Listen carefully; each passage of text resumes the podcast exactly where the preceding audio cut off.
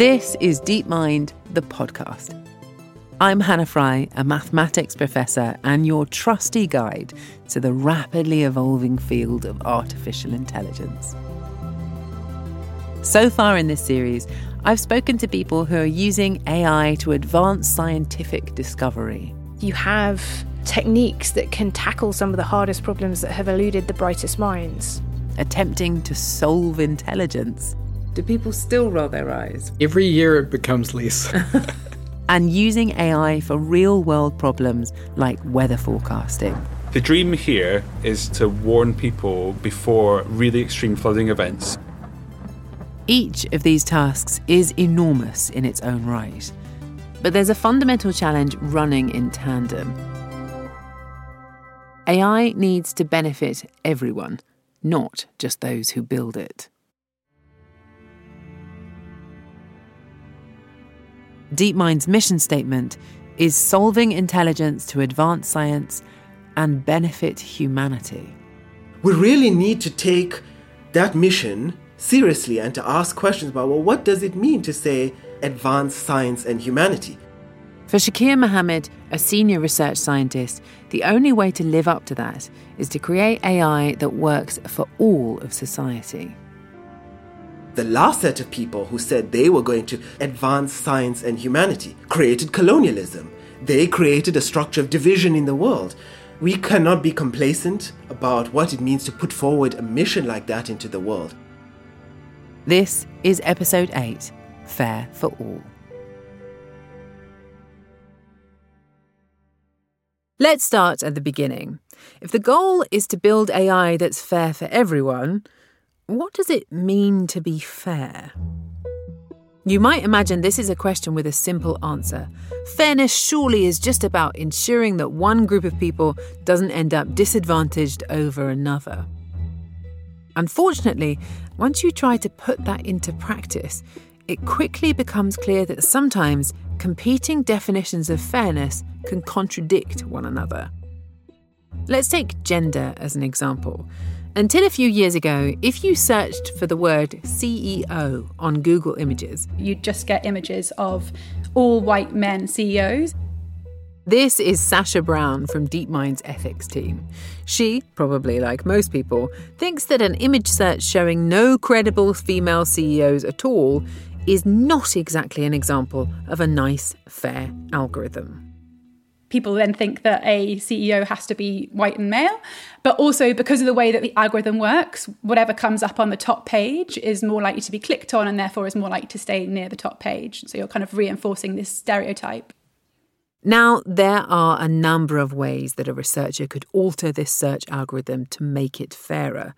For example, they could tweak the first page of results to achieve a more even gender balance 50% female, 50% male, say Uh, over 50% of people in the UK are female, but 7% of CEOs in the UK are female. So should you have 7%? It's not a simple question as to like how fair is fair enough. So if I Google CEO now, I'm looking up now. Oh, okay. Things have changed then because let's have mm-hmm. a look. I would say it's predominantly white male, but on the front row, the third image, haha, there is a white woman and a black man. Actually, there's pretty good representation across the board. There is, I don't know about your image search, but on mine there's hot CEO romantic yeah. novels. yeah. Yeah, I've got that. Ooh, steamy. In this example, then, some slightly dodgy romantic fiction aside, the search algorithm is not designed to accurately represent company leaders as they exist, but to convey how they might look if company leaders were more representative of society as a whole. This is an active choice. Sometimes you don't want your algorithms to be a mirror, you want them to reflect a version of the world you'd like to live in rather than the one that you do. Because a very real danger of unfair algorithms is that they can serve to perpetuate stereotypes or biases about certain groups in society, locking us into a cycle that's difficult to break. If you cast your mind back to earlier in the series, you'll remember Lisa Anne Hendricks, a researcher on the language team. While studying for her PhD, Lisa Anne was co lead author on a rather brilliantly titled paper, Women also snowboard. The study looked at algorithms which automatically generate a caption for a given image. This is a car, this is a dog, that kind of thing. Lisa and her colleagues realised that when these image classifiers were shown images of people snowboarding, they were much more likely to label the person as male, even if the person in the image was in fact female or their gender was unclear. I'm just sort of imagining you in grad school, right? You're sat in front of your computer with loads of pictures of female snowboarders and it's just labeling them. I mean, was it every single time man snowboarding, man on a snowboard jumping? Not always, but frequently. The opposite was true for images of people in kitchens, who were more likely to be identified as female.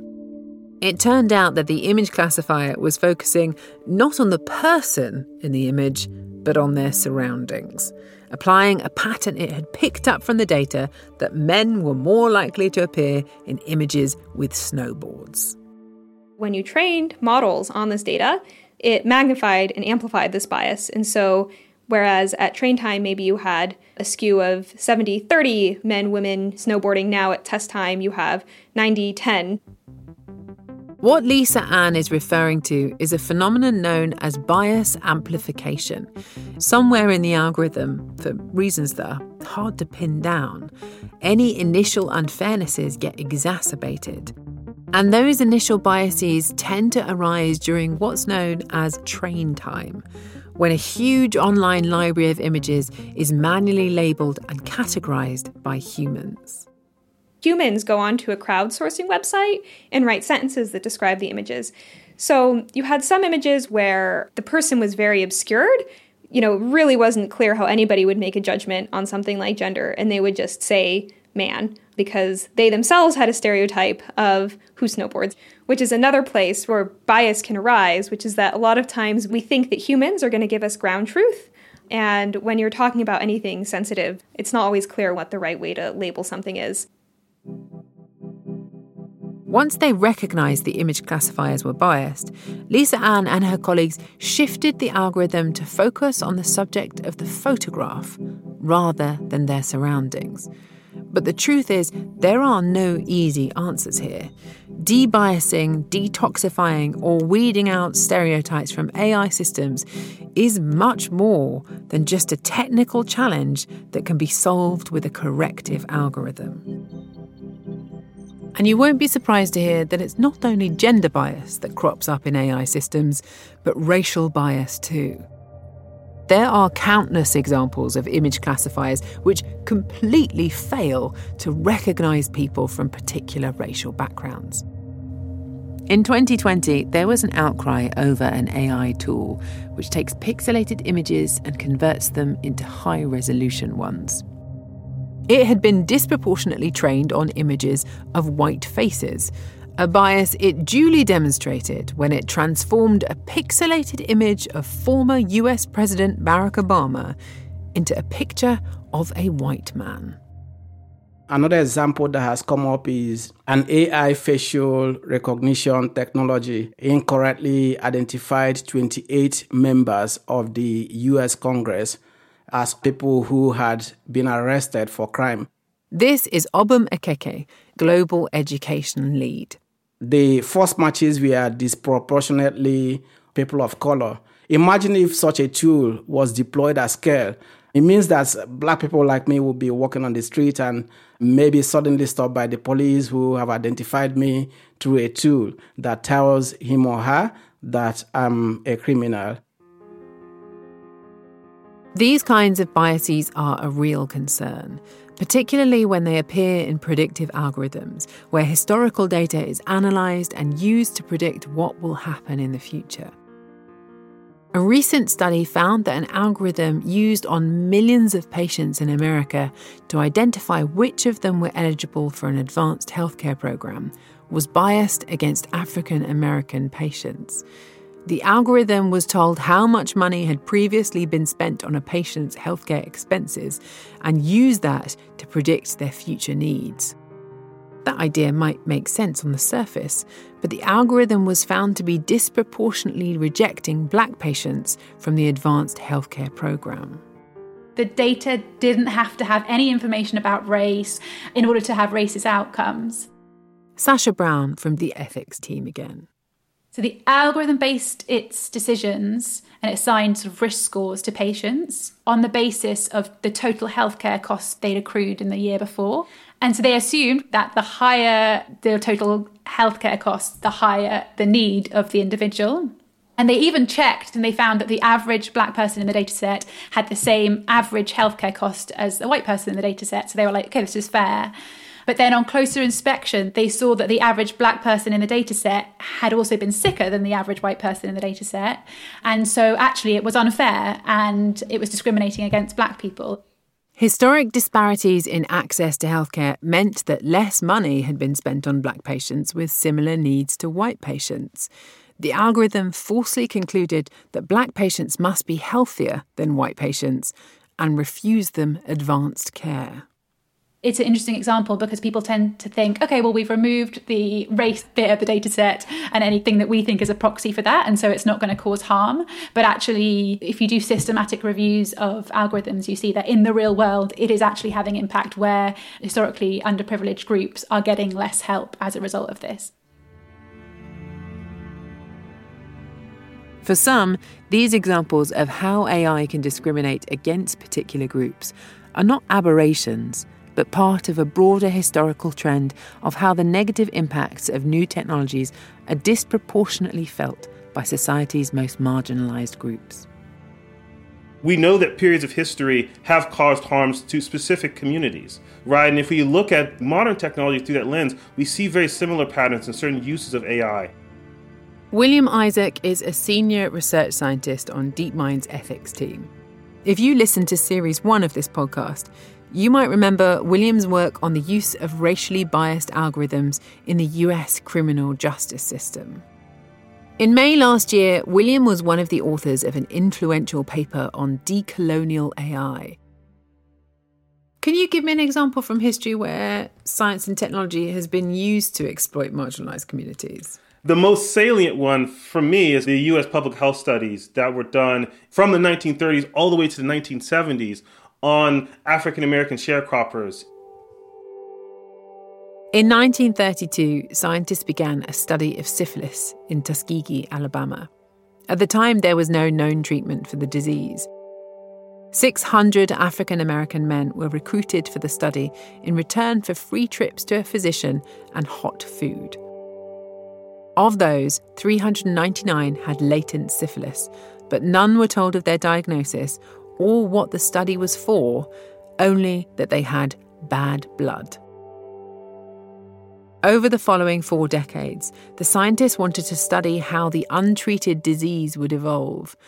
About halfway through the experiment, penicillin became the standard treatment for syphilis. It was almost totally effective against the disease, but the scientists did not offer it to their patients. Even as many of the men went blind or developed severe health problems, the scientists continued their experiment. By the time the story broke in 1972, 28 of the men had died from syphilis, while around 100 others had passed away from related complications. This is one of the black marks in history in the scientific community because it not only represented the kind of power imbalance that you know science can have in communities, but also it eroded trust in the African American community. For William, a decolonial lens reveals clear parallels between the treatment of black communities by today's biased healthcare algorithms and the medical researchers of 1970s America. Being conscious of these historical parallels is one thing, but decolonial AI urges those involved in designing AI not to repeat the mistakes of the previous technological revolutions. The decolonization of AI is also a project of hope. Shakir Mohamed was a co author of the Decolonial AI paper. It is a project to say that we can come from a world that was built on slavery and genocide, on exclusion and discrimination, but actually we can try to design a better world. That's my number one hope that everyone, they don't have a reaction to this word decolonizing, but they actually see that it is asking us to think of a different future than the one we've inherited. For William and Shakir, building AI that benefits all of society goes beyond fairness in the narrow sense of achieving equal algorithmic outcomes for all groups. It involves thinking hard about where, why, and in which circumstances AI systems are deployed. Take the example of a facial recognition system for entry into an apartment complex where the majority of residents are black. Because facial recognition systems are traditionally less accurate for people of colour, residents suspected that developers were trying to attract more white, higher income residents into the block. They successfully prevented the facial recognition system from being installed. And so it's the intentional acts of how we use these systems is also equally as important as whether or not the system meets this goal of having equal performance across groups. So if you just look at the system, whether it's fair or not, you would miss the entire point of where the negative externalities of a system lie. How long do we have to wait until people stop making the exact same mistake over and over again? I hope not too long. Even if the first step is like, we don't release systems out into the world that actually impact people until we address the kind of underlying challenge around data, that would be a good first step. Right, I know we're not going to solve all the problems with embedded bias in data. I don't think that's an attainable goal, but we can control which ones are released out into the world in high stake settings, like whether or not you're going to be able to stay with your kids, or whether or not you're going to have housing, or whether or not you're going to go to jail. But as the example of the housing project demonstrates, the issues around consent and data privacy are becoming all the more important as AI is increasingly deployed in the real world. And in some cases, the question of what an AI claims to know about you and who it shares that information with can have serious consequences. Take, for example, a notorious paper from Stanford University in 2017, which announced an algorithm that could accurately predict whether someone was gay or straight from a photograph of their face. The algorithm in question had been trained on thousands of pictures of faces from a dating website, together with their sexual preferences, and boasted 81% accuracy in identifying gay men and 74% for gay women. There was just one problem. Trying to determine someone's sexuality from their facial features is what's commonly known as junk science. It's hard to even know where to begin with that paper. This is Kevin McKee, a senior research scientist. We met him in episode three, where he told us about his algorithm for altruism. Last year, Kevin co authored a paper about the impact of AI on queer communities. You could potentially be falling into the trap of thinking that there's some sort of causal link between someone's appearance and the way that they identify. And again, it's leading you down a very dangerous path.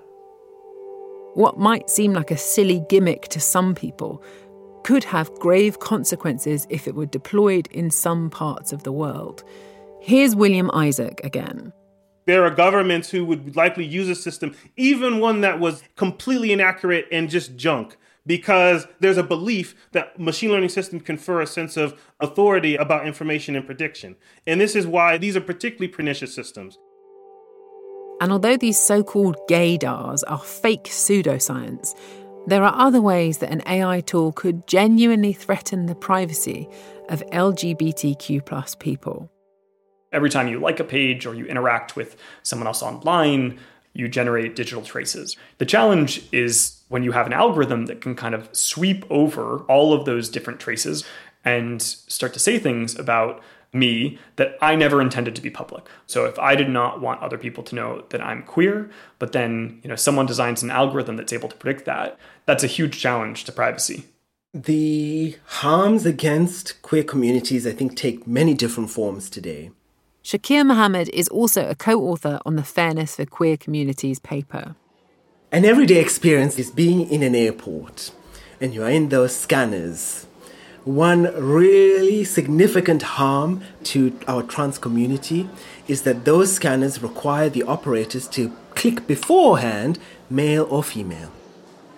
What Shakir is referring to here are the full body scanners that use x rays to look underneath a person's clothes to detect any illicit items.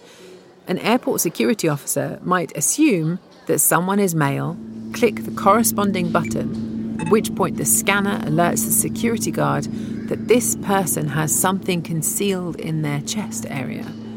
But say this person is undergoing a gender transition.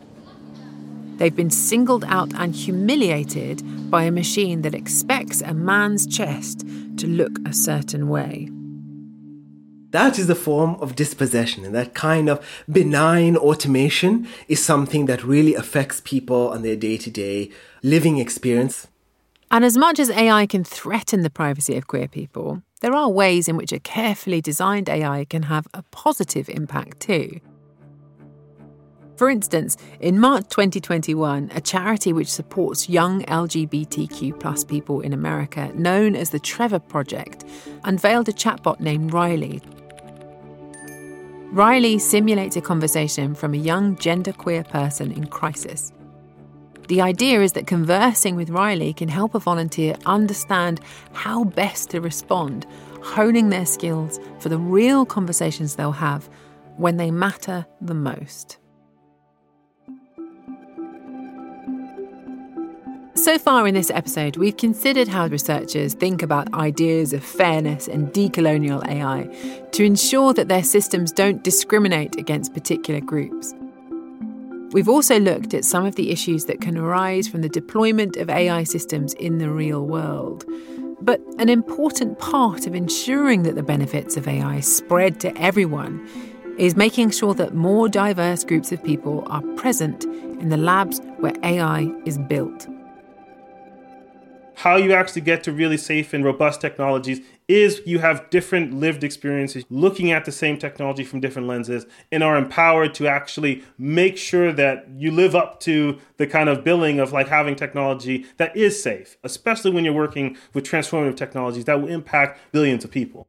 And there are no prizes for guessing which groups of people are currently underrepresented in the field of AI.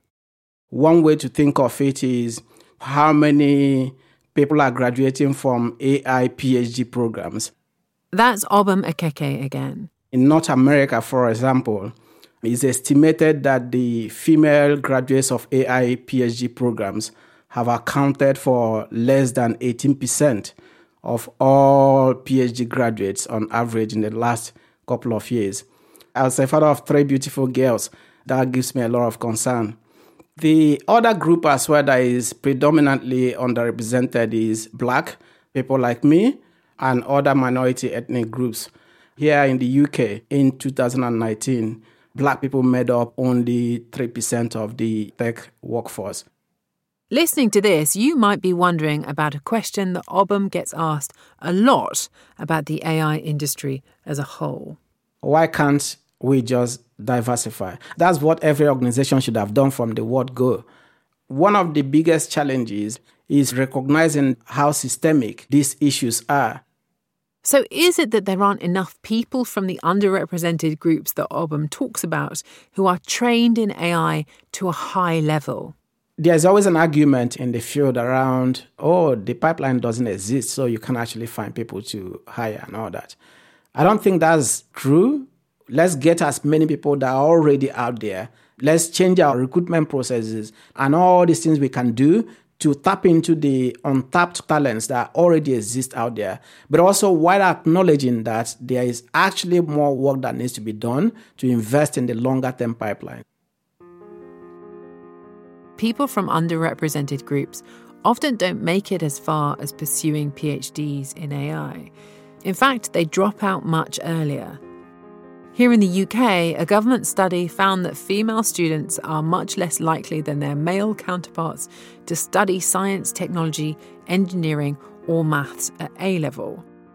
Other studies have found that black students are more likely than other ethnic groups to drop out of these subjects at all stages of their educational career. And while you don't always need a PhD in AI to work in the field, a background in one or more of these subjects is a useful asset for an AI researcher. It's this principle of making people aware of the possibilities of a career in AI that guides DeepMind's own education program. We've recently launched a program called the DeepMind Academic Fellowship to actually support early career researchers to pursue postdoctoral studies in the field of AI. And then below that, at the postgraduate level, we've created the scholarship program, which provides a very generous scholarship to students to pursue master's and PhD degrees in universities. Obum Ekeke has seen firsthand how the promises of technology can inspire people's careers. I grew up in a very rural and poor village in Nigeria, and at the time I was in secondary school, there was a boy about my age who went to the city on holidays. And one of the days we were playing, and he said to me he saw this car in the city, and somebody tried to touch the car, and the car started shouting all of a sudden. And he said to me that you could actually go to university and study the thing that made the car to shout. And then he said so many other things. This thing can also help you to cure diseases. Later, I realized that what this boy was talking about was just a remote control, right? so, which has nothing to do with computer science. But what that did for me was it actually helped me to be very um, interested in studying computer science at the time to solve problems that existed in my community. As an example of the sorts of benefits that AI could bring, Obum told me about a mobile app developed in 2018 by Penn State University in collaboration with Google. The app uses AI to help farmers diagnose diseased cassava crops Cassava provides food for over half a million Africans daily. My parents used to be peasant farmers, so I used to go to farm a lot. The challenge we had with cassava is that they are mostly affected by viral diseases, which makes them eventually inedible.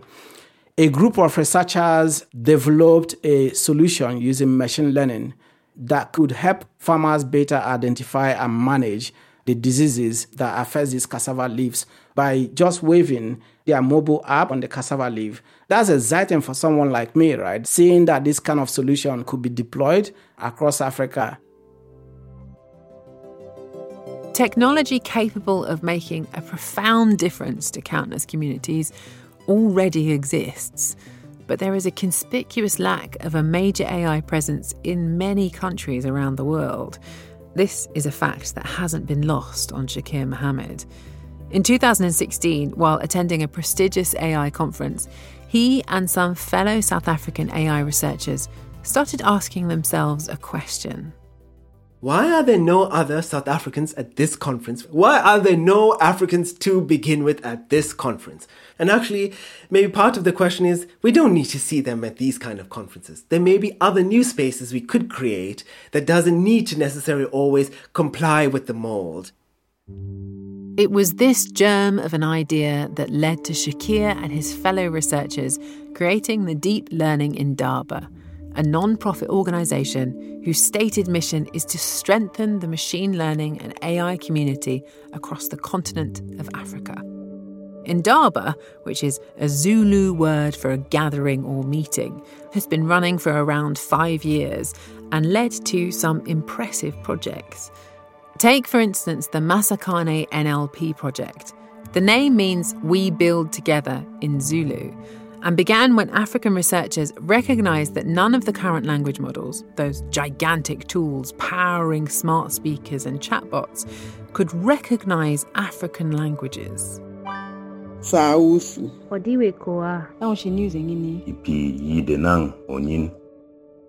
One of the challenges is that there aren't language data sets for many African languages, all 4,000 of them. The diversity of language means that there are very small communities of speakers of those languages. Local linguists are collaborating with AI researchers to gather oral and written data sets in several African languages, including Swahili. In Kenya, for example, if AI is going to enter this world of finance, what they call fintech, it matters that that fintech development product for mobile payments is in Swahili. We have serious problems today across so many of our countries, particularly in Southern Africa, related to the HIV pandemic. One solution, as the need for advice for HIV, but other areas of maternal health care, for example, have come on board, is to create these kind of mobile chat healthcare advisory. It matters that that advice comes in the languages that people speak because the ability to understand the true context matters. It's a different form of representation, which is why the kind of narrow idea of diversity of the workforce is always incomplete. As we've heard throughout this episode, the challenges of bringing the benefits of AI to all of society are significant. Individual algorithms need to be fair, and AI needs to create local benefits for everyone, not just those who live in countries with a strong research presence. Addressing this problem will require a more diverse workforce, a more democratic spread of AI expertise across the world, and the inclusion of a broader set of perspectives in building products and algorithms. We have a great deal of power because we are the ones who decide what the data set is. If we decide to create a different kind of data set, a different kind of prediction gets made. We can humble ourselves as researchers to leave the bubble that we are in and go to different kinds of communities to come together as new kinds of grassroots organizations, and they can create a powerful pressure on the world around us. Initiatives that DeepMind researchers are working on, from Indaba to the scholarship program, are a start. But no one company can tackle this alone. We need to partner with other organizations. We need to work with universities. The government has a role to play. We need to work with a cross section of stakeholders to actually collaboratively make progress. Ethics has to be the input into what tech we build and not an afterthought. And it needs to be all researchers' responsibility to think about the social impact of their tech. It's not going to happen by default, it's going to take loads and loads of hard work. I'm excited to see what does technology look like when you have everyone involved in the process. What new ideas do you develop? Because we won't have the same kind of clustering effect of the same four or five ideas or uses for a technology. They will look different right? And that's a good thing. And I think ultimately it's a future that I believe we'll get with time. We'll be looking towards what the future holds in the next and final episode when I sit down for a rare interview with DeepMind's co founder and CEO, Demis Hassabis. The outcome I've always dreamed of is AGI has helped us solve a lot of the big challenges facing society today. You've been listening to DeepMind, the podcast. I'm Hannah Fry, and the series producer is Dan Hardoon at Whistledown Productions. We'll be back soon.